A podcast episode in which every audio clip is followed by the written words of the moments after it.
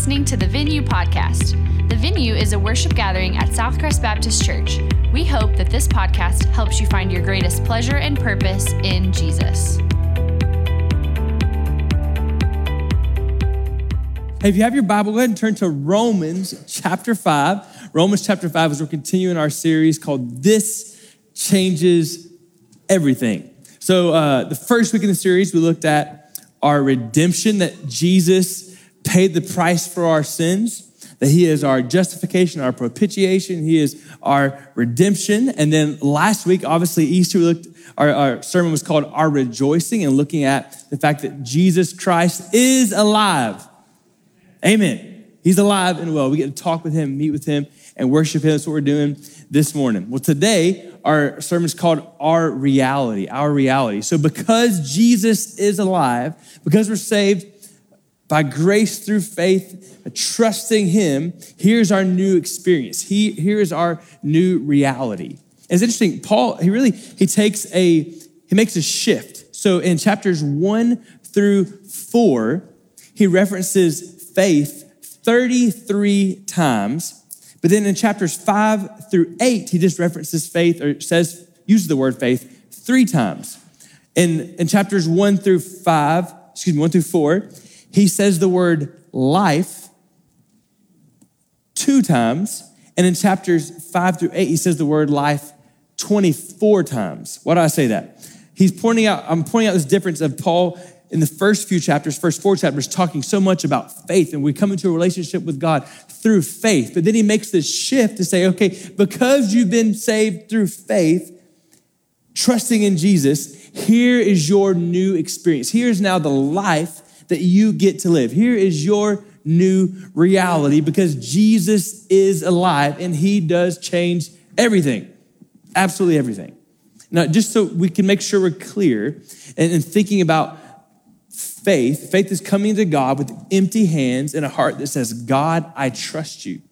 And scripture says that when you do that, when you trust in Jesus, that God imputes or credits the righteousness of Jesus to you, which is the best news ever. So it means that because Jesus on the cross was treated like you deserve to be treated because of your sin, when God credits you with the righteousness of Jesus, then it means God treats you as Jesus deserves to be treated. Y'all tracking with that?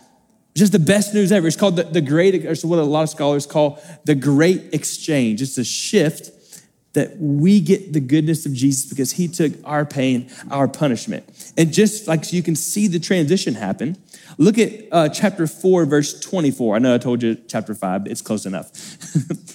4, verse 24, it says, It will be credited, righteousness is what he's talking about. It will be credited to us who believe in him who raised Jesus our Lord from the dead. He was delivered up for our trespasses and raised for our justification. So you may remember justification is God declares me righteous by crediting the righteousness of Jesus to me. So faith in Jesus leads to justification, being in right relationship with God, and that leads to a whole new reality that we don't deserve. I remember several years ago, I was getting to travel uh, with a team from my wife's work to uh, Kenya, and the best thing ever happened. Like, I didn't think it would be this awesome, but it was. We uh, had flown from somewhere in the States to London, and then we still had like what, probably 10 hours or so from London to Nairobi.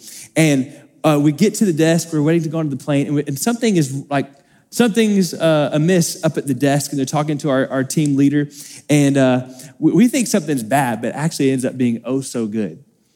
All of a sudden, our team leader comes over and he says, Hey, uh, I'm not really sure what all's going on, but they upgraded us to business class. Which, if you've never flown business class on an international flight, ooh, it is awesome. Like in my mind, it might, it might as well be first class. So we get on the plane, and sure enough, we each have our own little cubby, which when you're flying 10 hours or eight hours, whatever it is, having your own cubby to lay down changes everything. You have a waiter who, or a waitress, like a steward, steward, there we go, stewardess, who comes by frequently. And my wife's shaking her head, like, what is he saying up there? They come by frequently and ask about the food or drink you need. It is incredible. And the best part was, We, we didn't have to pay for this, it was just given to us. We just had to receive it. And let me tell you, being in business class changed our reality. So much so that we actually got to sleep on the plane. I remember four or five hours into the flight, uh, I had to go up and use the restroom, and you know, it's all the common folk in economy. They can't use our restroom. You know what I'm saying? like, stay away from our restroom. And so uh, I go, I go towards the restroom, and I see one of the girls on our team, who's actually in our, I had her as a middle school pastor, and she was in our college ministry, so I knew her well, um, Katie Harden, in case you're wondering, okay? Uh, Katie Ritchie, to some of you, if you remember her before she got married. But she is sitting in her chair, and she's curled up in a tight little ball. And y'all, I couldn't handle it because that chair in business class has the ability to lay down completely flat. So I was like, this is, this is not gonna stand on my watch, right? So I go up to Katie's chair and I begin to, to press the button and she goes from a little curl, curled up ball to just laid out flat. Of course, the guys across from her are like, what is that young man doing, right? Creeping everybody out. But I, I couldn't help but do that because I thought Katie has this great opportunity to be in business class and she's totally missing out on what is available to her. And I remember once we got to Kenya, like, Katie, why did you do that? I think she said something effective. Well, you just, she just fell asleep and she's so used to sleeping like that on the plane. So she just didn't even realize or think about what was available to her in that moment. What I love about this chapter and why I think it's such an important shift in the book of Romans, it's as if Paul comes up beside our chair and says, Hey, let me help you experience all that is yours in Christ Jesus. Like, how, how many of us are just kind of living life as though nothing has really changed? And Jesus is saying, Oh, no, I've been really, really good to you. I've given you something you don't deserve. And now let me explain to you just how good this new reality is in Jesus Christ. We've been saved by grace through faith. How does that change us? What, how does it change our reality? Chapter 5, verse 1. Therefore, since we have been justified by faith, we have peace with God through our Lord Jesus Christ. Here's the first thing we see. Because you have been justified by faith, you are a friend of God. Because you've been justified by faith, you get to have a relationship with God through his sacrifice.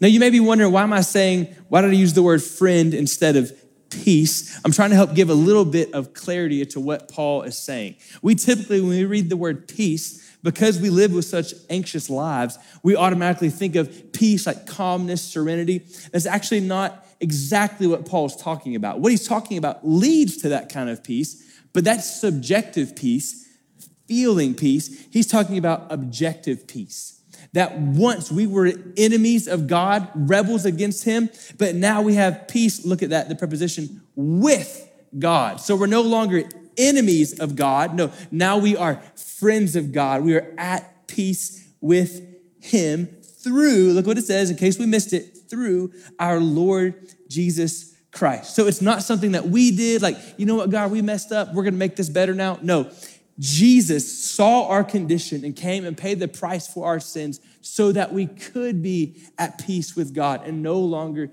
enemies of Him, no, no longer rebels against Him.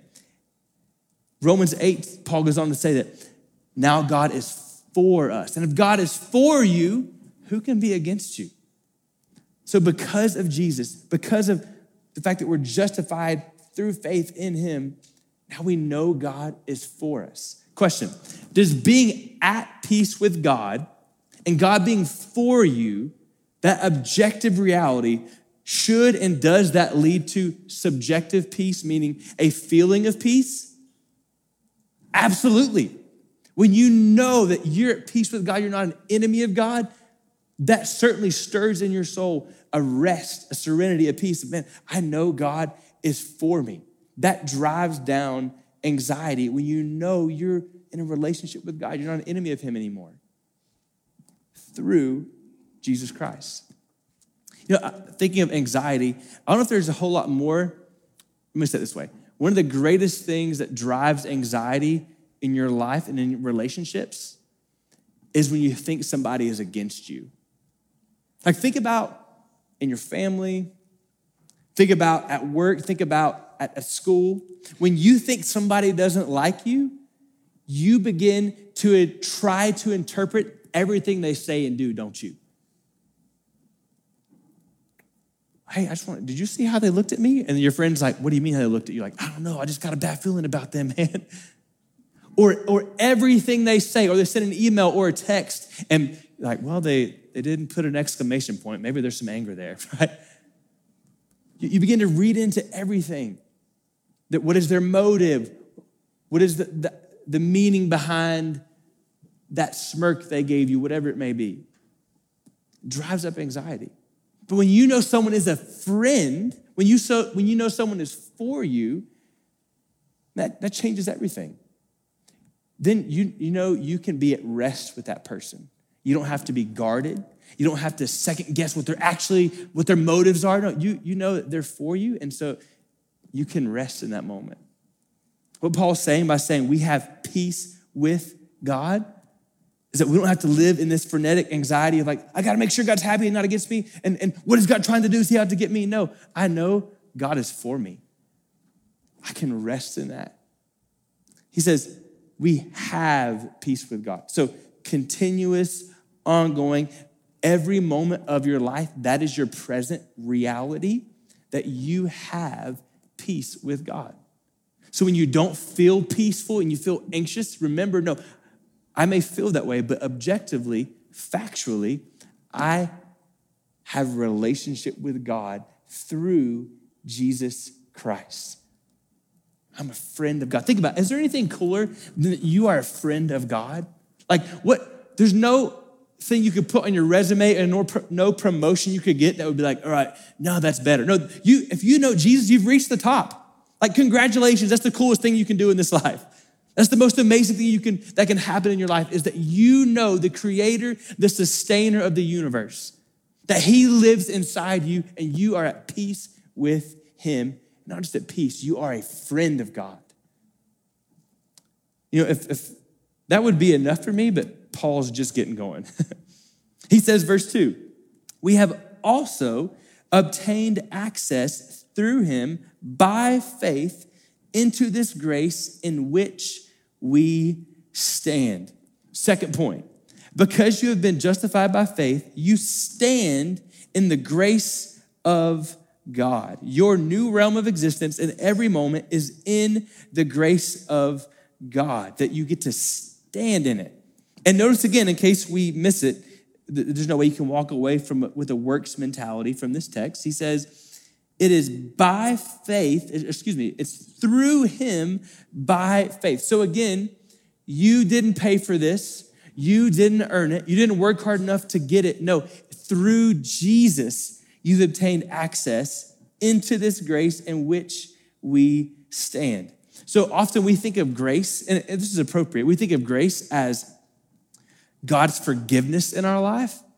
But here, Paul's not so much referring to the quality of grace as he is the sphere of grace. This is like an important nuance. It's in into this grace in which we stand. So he's referring to the privileged position of acceptance. That's not just that God accepts me and forgives me, it's that now I'm in a privileged, forever abiding position of being in his presence. That's incredible. And it says, we've obtained access. Some, some scholars say, um, Greek scholars say that maybe an even better translation of that, that would be that we've been introduced. So when you say obtained access, it may make you think that you took the initiative and that, that you've kind of earned this right. I have access, so now I'm going to move forward. But really, the idea is actually a little more formal in the Greek of of being introduced to a high ranking king or high ranking politician that someone is saying, hey, let me introduce you and take you in where you normally wouldn't belong on your own.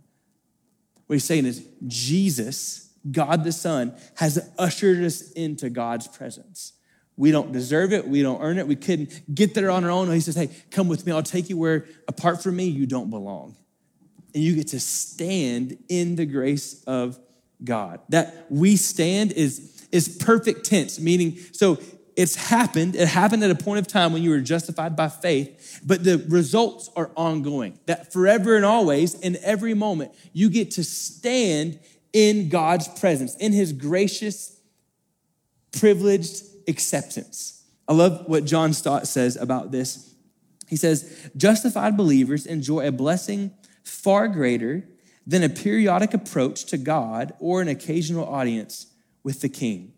We are privileged to live in the temple and in the palace. The perfect tense expresses this.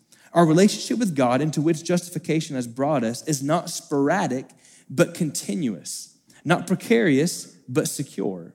We do not fall in and out of grace. No, we stand in it, for that is the nature of grace. Nothing can separate us from God's love.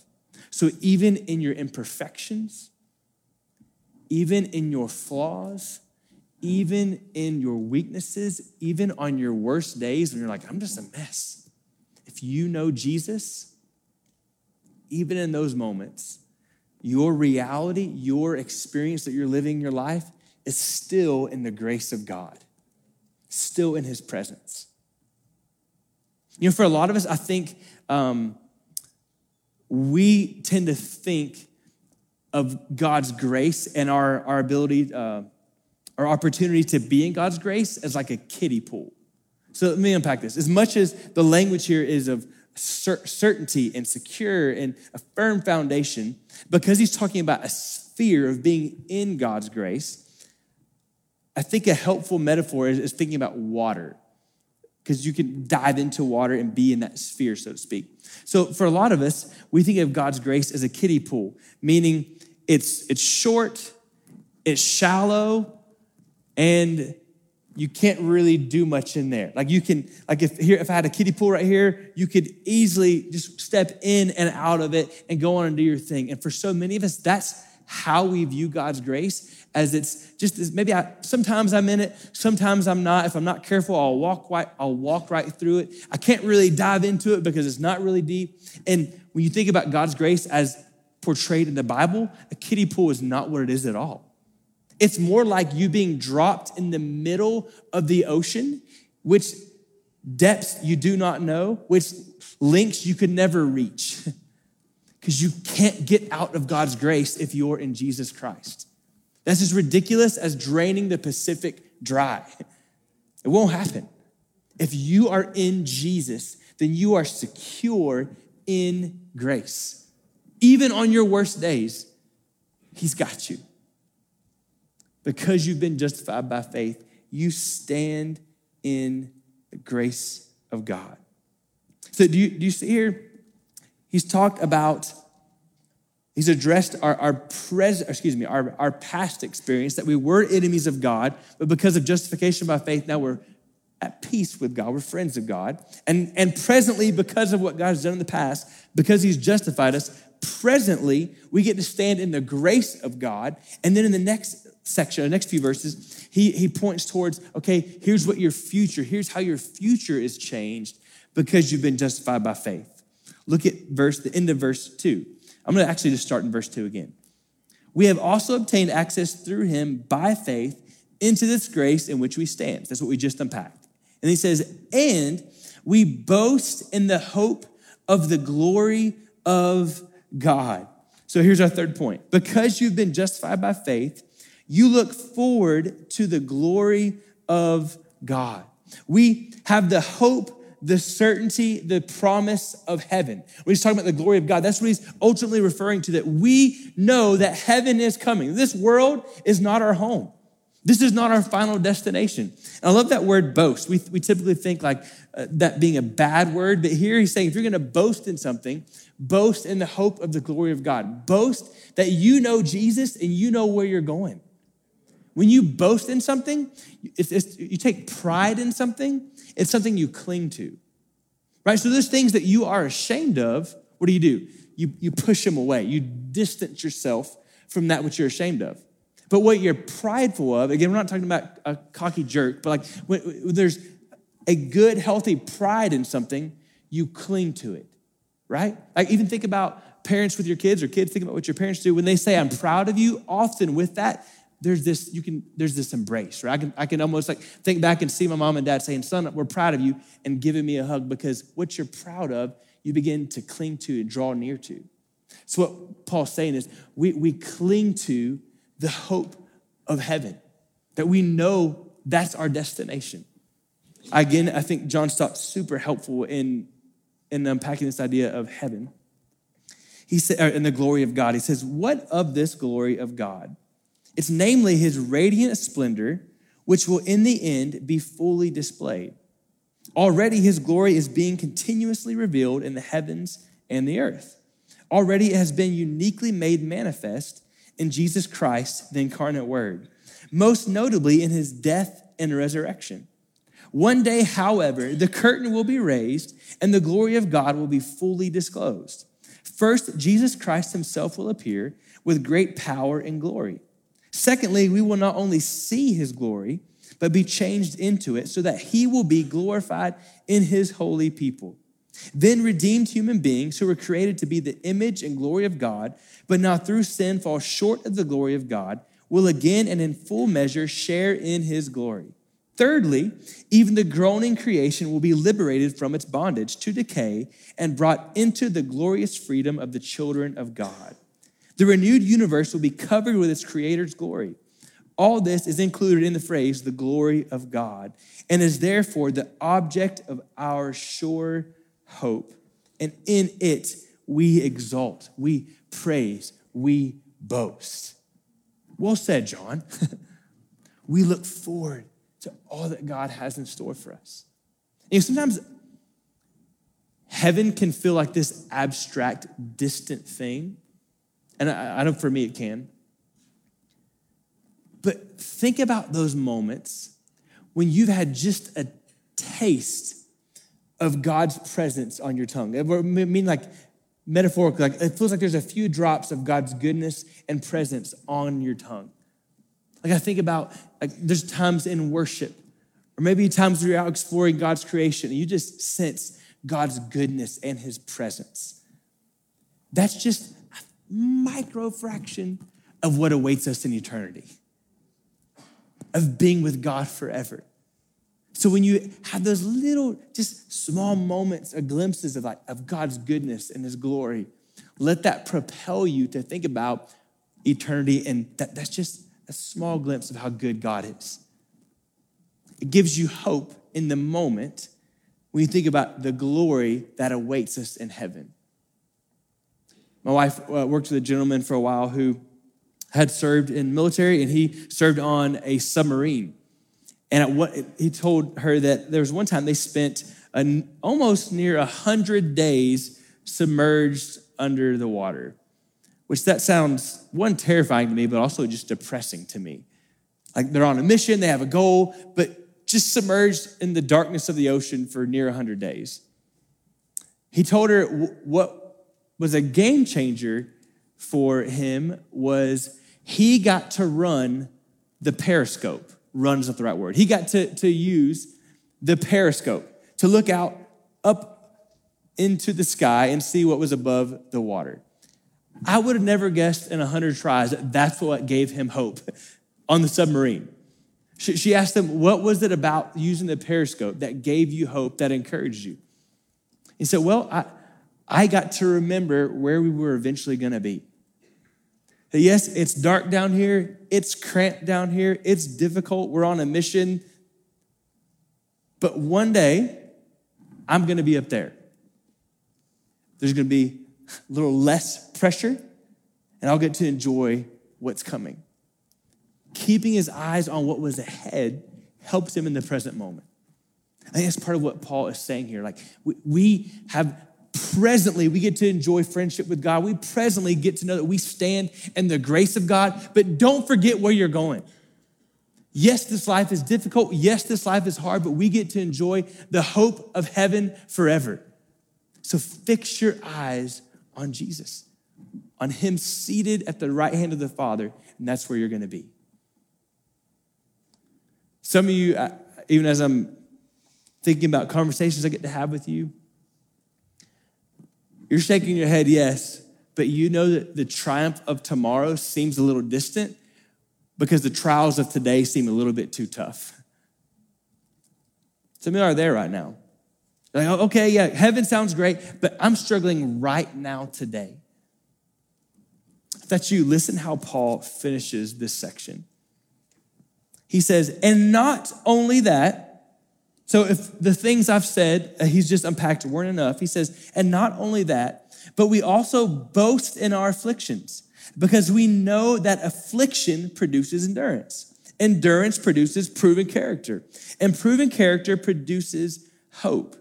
This hope will not disappoint us because God's love has been poured out in our hearts through the Holy Spirit who is given to us. Here's our fourth and final point.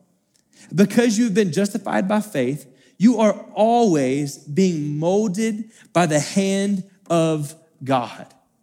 So because you've been saved by faith as a child of God, not only was He kind enough to save you, but He is always using everything to shape you, to mold you into the person that He has called you to be, that He created you to be. You know, for so many of us, we think of hardship and affliction, and it automatically sets off this chain reaction in our, in our minds and our hearts of anxiety, of fear, of stress, of, oh, I'm going through a hard time. And Paul says, if you know Jesus, it should set off a different chain reaction in your mind because of what actually happens.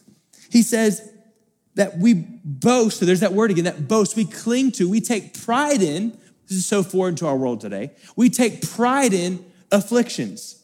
Which, by the way, can we just acknowledge, like, it seems like our world, and you and me are included in that, we're not pointing the finger, we're getting weaker by the moment, right?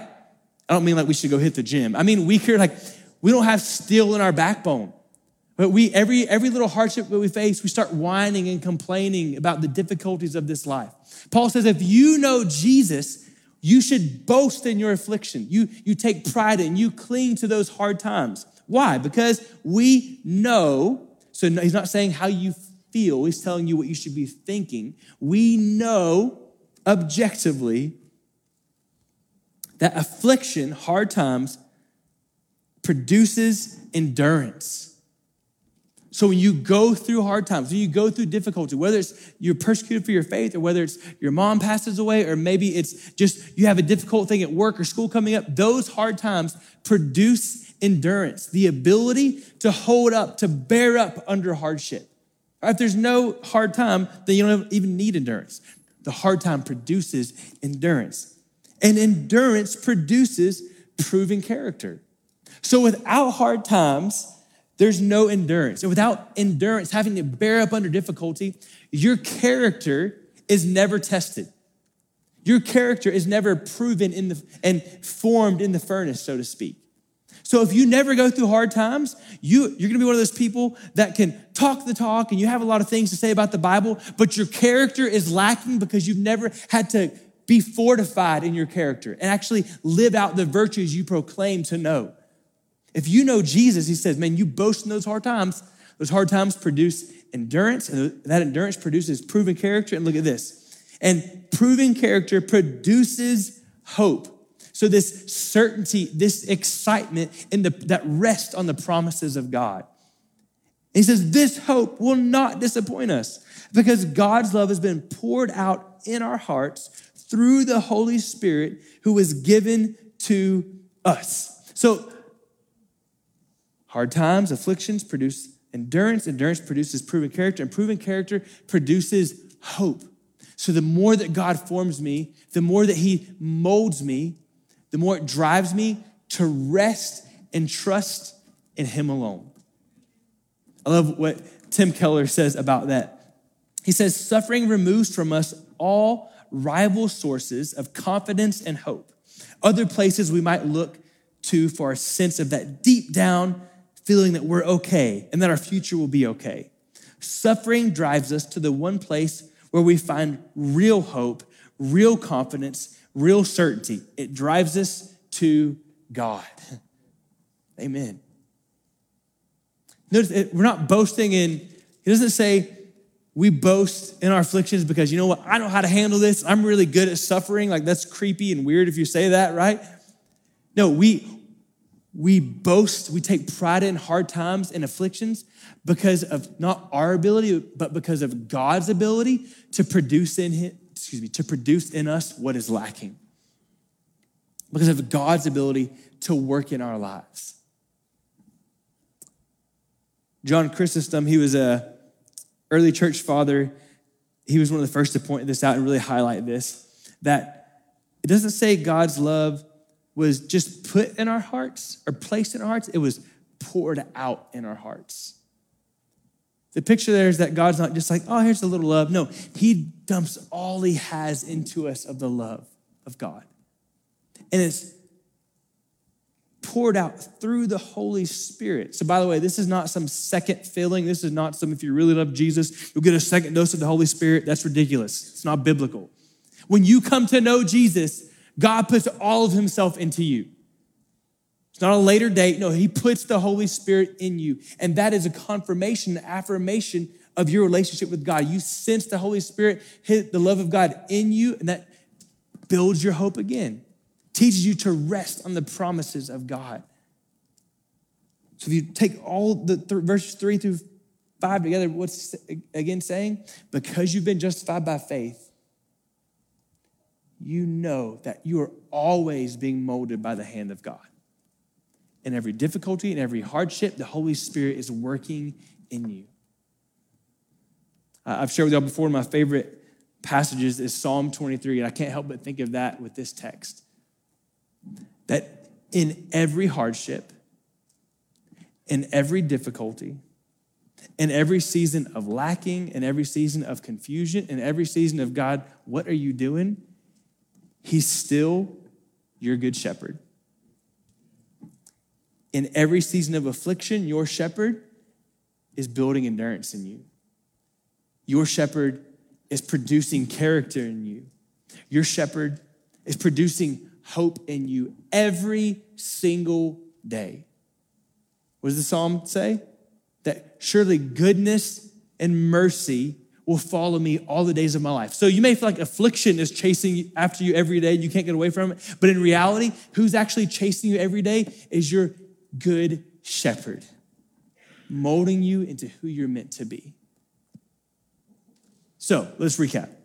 Because you've been justified by faith, you are a friend of God. You stand in the grace of God. You look forward to the glory of God, and you know that you're always being molded by the hand of God. You know, often with the Bible, and this is appropriate, appropriate, we want to think about, okay, what do I need to do? What, what's the action I need to take? What's the application? And that, that's great. But there's also a danger in that of like turning our relationship with God into just things that we do and not realizing it's a relationship with Him. I like to ask when I'm reading the Bible, this is a great question for you to ask. When you're reading scripture, is this an action to do or a truth to embrace? These this morning, what are these? truth to embrace. Now, it leads to action for sure, but like it starts with just a truth to embrace. Recognizing what you've been given in Jesus. You didn't earn it, He gave it to you. You receive it through faith. I started off talking about travel, we'll end thinking about travel. You ever driven or flown somewhere at night. And you get there and uh, you don't really know like maybe you, you've picked out the hotel or the airbnb or whatever and you you don't really know where you're at. You've seen it on the map but like you're not really sure what your surroundings look like. You ever had that experience? Whether it's vacation driving up to colorado or, or down to the beach or like I said flying to another country that happens for sure if you get there in the middle of the night. You're not really sure what it looks like. It's always fun to wake up the next morning and walk out and open the open the windows and whoa, this is what it looks like. And uh, often, especially if you've gone on vacation, like it's it's it's beautiful. It, it opens your eyes. It's like your soul's refreshed on seeing it. Like, oh, that's that's what it is. As I as I think about this passage, I think about our church family. I think a lot of us are kind of like that vacation where you're already there, meaning you're already in Christ, like you have a relationship with Him. So you've gone from death to life, like you're, you're there, you're present in Jesus, but you've been asleep. Your eyes have been closed to just how good you have it in Him. And my prayer this morning, that even right now, even if you've been kind of like not sure what's going on through the service, my prayer is that this morning you would wake up, have your eyes opened to how good you have it in Jesus. Like when you when you begin to see that by faith, because of what Jesus has done, I'm at peace with God. I get to stand in the grace of God. I look forward to heaven. And even in the hardships, I have a new perspective on difficulty because God is always working in me. That literally changes everything. And if you're wondering why in your life, like you know you're a Christian, but you don't have much joy, you don't have much excitement about walking with Jesus, it's probably because you're just kind of asleep to the reality of what it means to be in Him. And so the, the action to do this morning for you would be God, would you help me to see? Would you help me to embrace the truths of Romans 5? God, would you help me to wake up to how good I have it in you? How many of us have been sleepwalking through the goodness of Jesus in our lives? So, in a, in a minute, in a minute, in a minute, as we're singing, maybe the challenge for you is to come and just kneel at the altar or come and, and uh, grab one of these ministers that'll be down by the front and just say, Hey, would you pray with me I know I'm a Christian, but I've been blind. I've been asleep to how good Jesus is and what he's done for me and what I get to experience in him. Just would you call out to the Lord, God, wake me up? I believe, no, I know he hears those prayers. If you don't want to come down front, you're welcome to sit in your chair, but I do think there's something powerful about putting feet to what God is doing in your heart. Some of you this morning, you would say, No, I haven't even made the trip. Like, my eyes are open and I hadn't, even, I hadn't even made the trip. I'm not in Jesus. I am still dead in my sins. Well, the encouraging thing is, just as we saw all over that text, this is not about you getting your act together so you can receive the goodness of Jesus. No, He did it for you. Left heaven, came, lived a perfect life, died for your sins, for my sins, so that you could be forgiven. He took the initiative. You just have to receive it. He's not sitting up in heaven like, are they going to finally get it together? No, he's he's knocking on the door this morning. We looked at last week that I think a good way to describe the way it feels when God is working and speaking to you is that you feel something burning in your heart. Not heartburn, bad queso. No, he, his spirit is working and speaking to your heart. So maybe some this morning, God is inviting you to make the trip from death to life by turning to Jesus for salvation. And again, it's just faith is God, I come to you with empty hands, an empty heart. I want you to fill me. I'm trusting in you for salvation. If you are making that your prayer this morning, again, there'll be some ministers down front that would love to pray with you, love to encourage you, love to celebrate you trusting in Jesus for salvation. I'm going to pray for us. And after I pray, before we sing, I'm going to give you just a minute. I know we're, we're about out of time, but I'm going to give you just a minute to just pray and talk with the Lord. And if you if you want to come to the altar and pray, you can you can come as soon as I start praying. I'd love for you to do that. And then after we have a moment to pray, we're going to sing and respond. Jesus, we are so grateful for what we have in you. Would you open our eyes to your goodness, to the benefits of justification by faith? Would you wake us up to the realities that we have in you? God, help us to walk in them. Lord, if there's someone here this morning that doesn't know you, would you draw them to yourself? Would you bring salvation to their hearts today? You guys would take just a brief moment to pray.